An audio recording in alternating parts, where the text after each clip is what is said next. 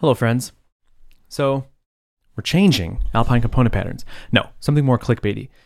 Alpine component patterns is no more.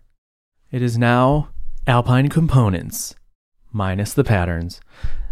We're not actually changing much about the work we're doing. Uh, well, first, if you follow the project, I'm guessing you know about the project. Come on. You know about the project. It's been in the works for a while. It's like, I want to create something I want to create all the little UI components that are annoying to create, kind of like headless UI, but also a bunch of other things that are less common, like a dark mode toggle or, you know, lots of things that a lot of interfaces need. Um, and eventually, maybe more ambitious things like a calendar picker and a multi select, but also integrations for third party libraries like Chart.js and Apex and Trix and Select2 and all those things that people use integrating them with li- with Alpine, which you know by extension integrates it with Livewire, so that you can just easily use these off the shelf things in your projects and not have to fiddle and jiggle with all the little you know does this thing emit some change event that I can hijack and make Alpine's property change, you know whatever stuff like that.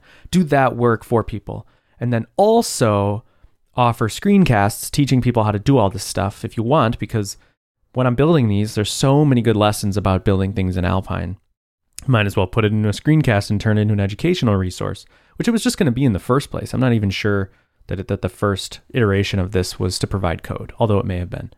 Um, and then also, also, also provide blade components that all just work with Livewire and Entangle and whatever, so that you can just wire model to this thing and it just works. You know, that's the goal. Is to I want to make this part of people's lives much easier. Um, but I don't want to provide off the shelf things that are styled. So these things will be like bare bone style. They'll be skeletal in their styling, um, so that you can choose your own border radiuses and your own shadow and your own background color. We'll just basically compose them in a sensible way, and then you can you know change them, and we'll, they'll be published into your own application. So, so you own this code and you change the styling rather than depending on some package that you know is all great and out of the box but then as soon as you need to change anything it's a total black box and it's frustrating and that restricts its use case to only people who are building like quick little prototypes or people who don't really care about the way things look maybe? I don't know. Um, so whatever that's the alpine component patterns pitch. That pitch is not changing. You know well the pitch is changing. The core uh, value the product that's not changing. The work we're doing none of that's changing. Um, but here's the thing we didn't get as much traction as we thought we would get. I was surprised that I got more traction with Make VS Code Awesome, tutorials on an, a text editor, than an ambitious project like this that was supposed to scratch the itch of every Livewire Alpine developer and you know, you know what I'm saying, and provide like tons of value. I'm just surprised. Um, there, I mean, it definitely has traction. There's a good amount of people that are interested and on the email list and whatever. But I think I think I made a few core mistakes, and so let's talk about those and so why why we're changing. So one is I've even said in the emails I hate the word Alpine component patterns. Everywhere I have to type it, it's so long, and I don't want to start. So I started doing like APC internally, like just saying like oh APC or ACP. Um, but that's stupid. Now I have an acronym because I made a name that's too long. So, like, what if? So here here are the two mistakes. One mistake is I didn't provide you any value for putting your email address in that box. I just said like you'll get updates about this thing and that's it. You know, so it's nebulous and I I know that. I know that. If you want somebody's email address, give them a reason to give it to you. Give them something in return. Why am I not giving free content that I have that I actually have been giving to the email list? Why am I not saying that I'm going to give you that when you put your email in here? So that's one thing. And I've learned that lesson before. It's surprising why I make these mistakes over and over again sometimes. So that was the first mistake. The second mistake is it felt like a separate product thing and and the product was too big in its promise. Um, I still am going to deliver on that because I think that's what people want. Like that's what I would want. I'm going to make the thing that I would want. But um but and when I say, you know, I I mean we with Jason Beggs. We're working on this together for sure. Um, but yeah, so like with Livewire, everything changed when I put when I put the screencast right in the docs, and then I put a call out to it on every page of the docs that says like, "Want to become a pro at Livewire? Check out our screencasts." And then everything changed because it's right in place. The docs are where people are. that's where people are struggling too. That's where people are trying to learn. And so if they see a path to something else, they go and they take it and they go, oh, great. And it's better for everybody. Um, so with Alpine component patterns, I just basically put it where you would normally put like a carbon ad and just advertised Alpine component patterns, you know, and it drove some, but yeah, we need some juice. We need some gas on this fire. And it just wasn't the gas I wanted. I don't, I don't know. Jason and I like set out like minimum, median, and then like ideal numbers on an email list to launch to. And we're not even at minimum. And so we're like a thousand subscribers away from minimum.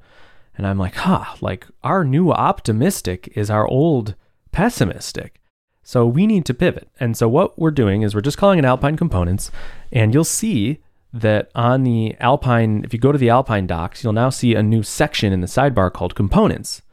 And it looks very, it looks different because it, it fades out. It shows like modal drop down and then a fade out. Um, so yeah, and then it says coming soon in a little flag there. So I don't feel like I'm false advertising or anything, but I'm putting it where it would logically be. Like you go to the sidebar for all the different things. Alpine offers you directives, Alpine offers you magics. It also offers you components.